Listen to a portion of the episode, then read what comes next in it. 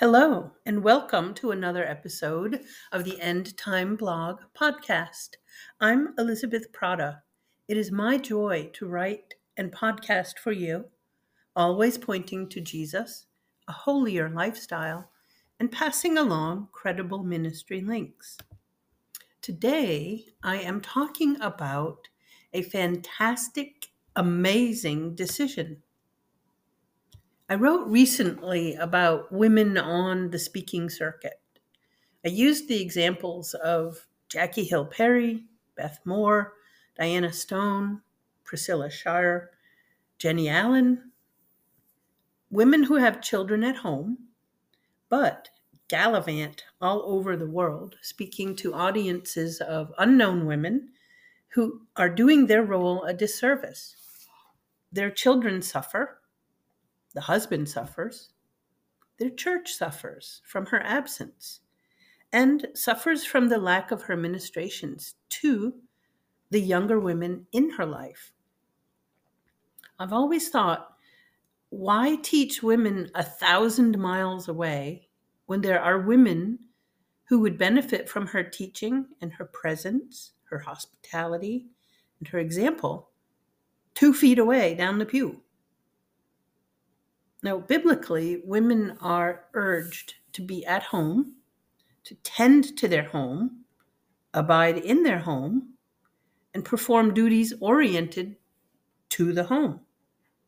The Proverbs 31 woman did all she did for the home, which biblically is her sphere. A few of the verses that um, urge this are 1 Timothy 5:14 Titus 2:5, Proverbs 14:1 that outline a woman's sphere. For women who start out and their ministry gets big and known, there is a tipping point. When I ran my newspaper business, it was all about sustainability, repeatability, and scalability. Can I personally sustain this? What are my limits in energy, time, talent? Can I repeat this over and over, day in, day out, year after year? Is my business scalable? Investopedia says scalability refers to a business or other entity's capacity to grow to meet demand. And another entity what might be a parachurch or a ministry. So the question is can I meet demand on this ministry without having a negative effect on my home and my life's sphere? There is usually a tipping point where the ministry, and usually it's a corporation, gets big. And the women who founded it need to reevaluate, reevaluate her goals and realistically decide what to do next. It has been, excuse me, my contention that the above named women and others made the wrong choice. They invested themselves in their growing ministry, which inevitably took them away from their godly role at home and church and they became celebrities with all that entails, which is usually negative.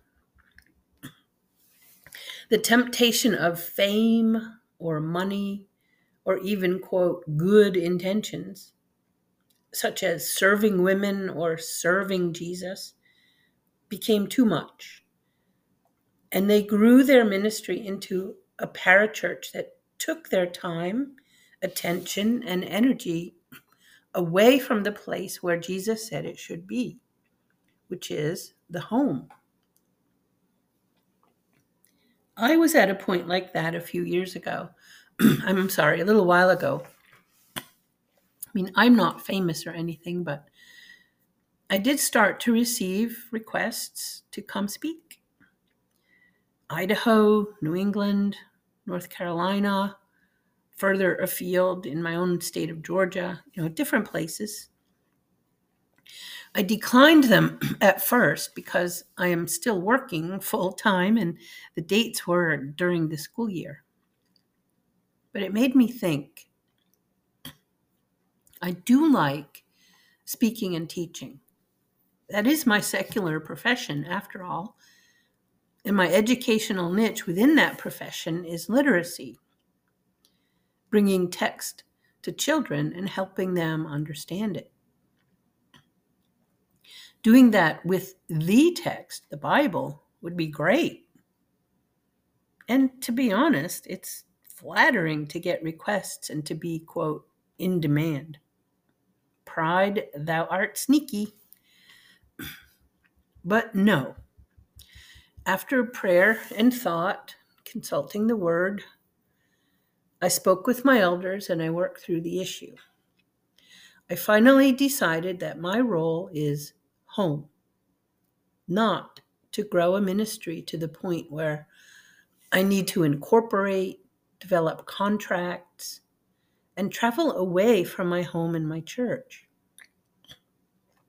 You know, even if I never said another word or wrote another essay, just being in the pew every week, present and visible, is a ministry. I had thought, is there not one woman I can help here in my sphere in church? Of course. Then why leave to go help other women?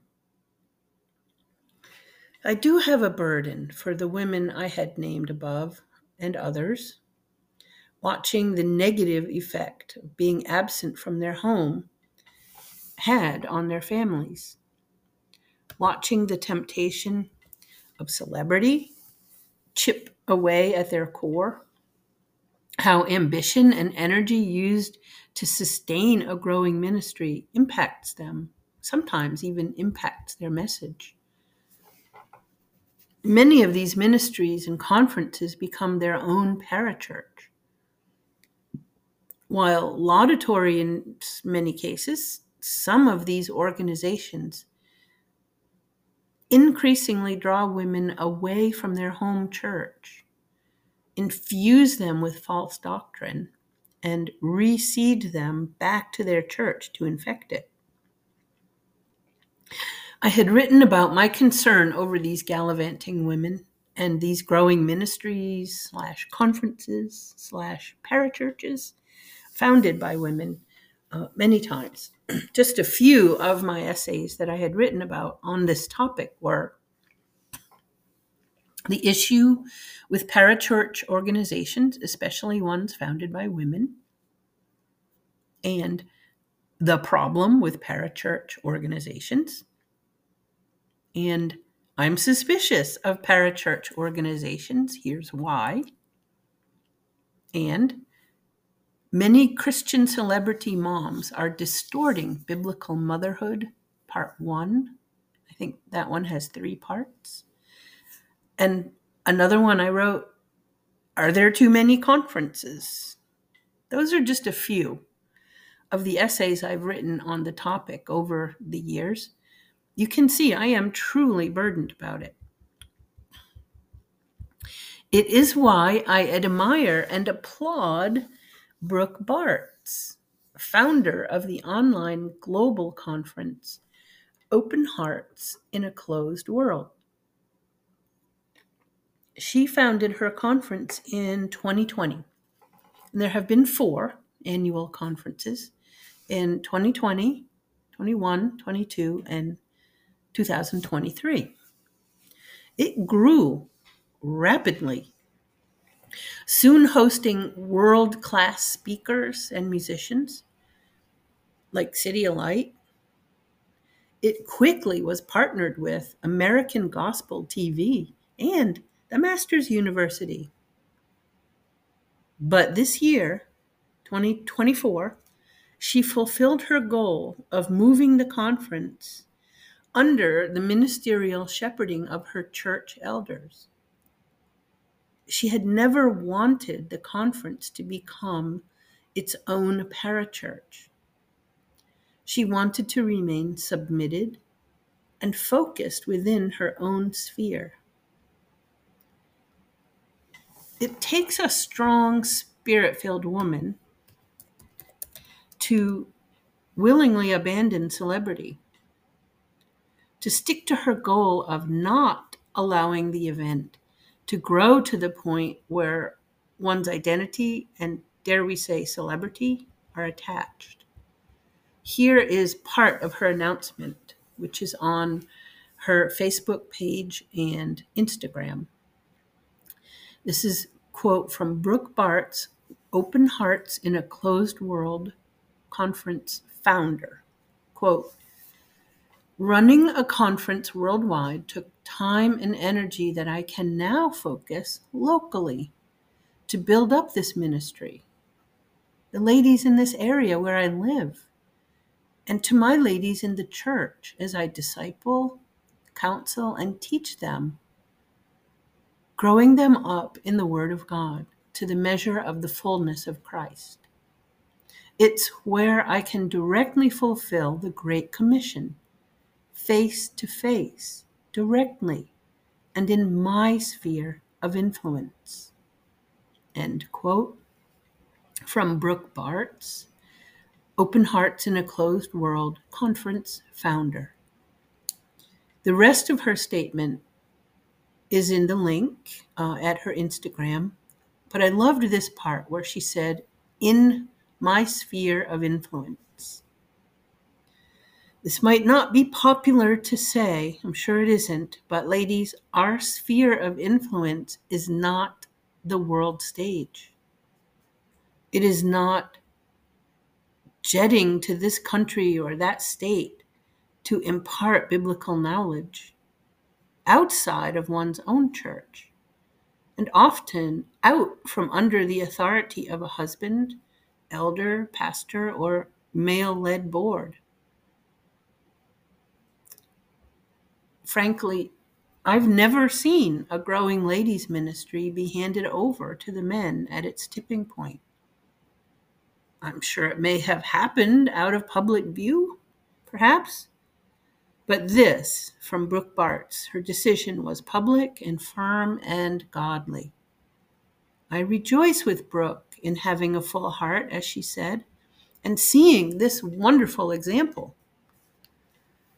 We need to be content where God has placed us, which is the home, church, perhaps a job if single or other circumstances dictate. We really are not called to be celebrities, jetting in private jets with bodyguards fielding interviews with globally famous news outlets, holding board meetings, negotiating speaking invitations and book contracts, when all the while the kids at home are eating takeout, or the grandkids miss their grandma, or the kids miss their mom, where her spot in the pew is empty, where the husband is left to pick up wifely duties. In every single thing I just mentioned, the ladies that I mentioned at the beginning are all quoted as having done this. The Lord knows best, and we thrive best at home. And when we submit to that, He is pleased. Congratulations to Brooke and her husband and her co workers in Open Hearts in a Closed World for making such a fantastic decision. Now, the conference will continue, Brooke wrote. It will not be live streamed as it was before, but it will be videotaped and available to watch on YouTube after the conference ends. The conference will be under the authority of her church, Sola Bible Church, and that is the YouTube channel you can watch it after it finishes this July as well as watch it on the Open Hearts in a Closed World YouTube channel. May the women at the conference be edified, and may the Lord of our souls be glorified. Well, this has been another episode of the End Time Blog podcast. Thank you for listening, and I hope you have a wonderful day.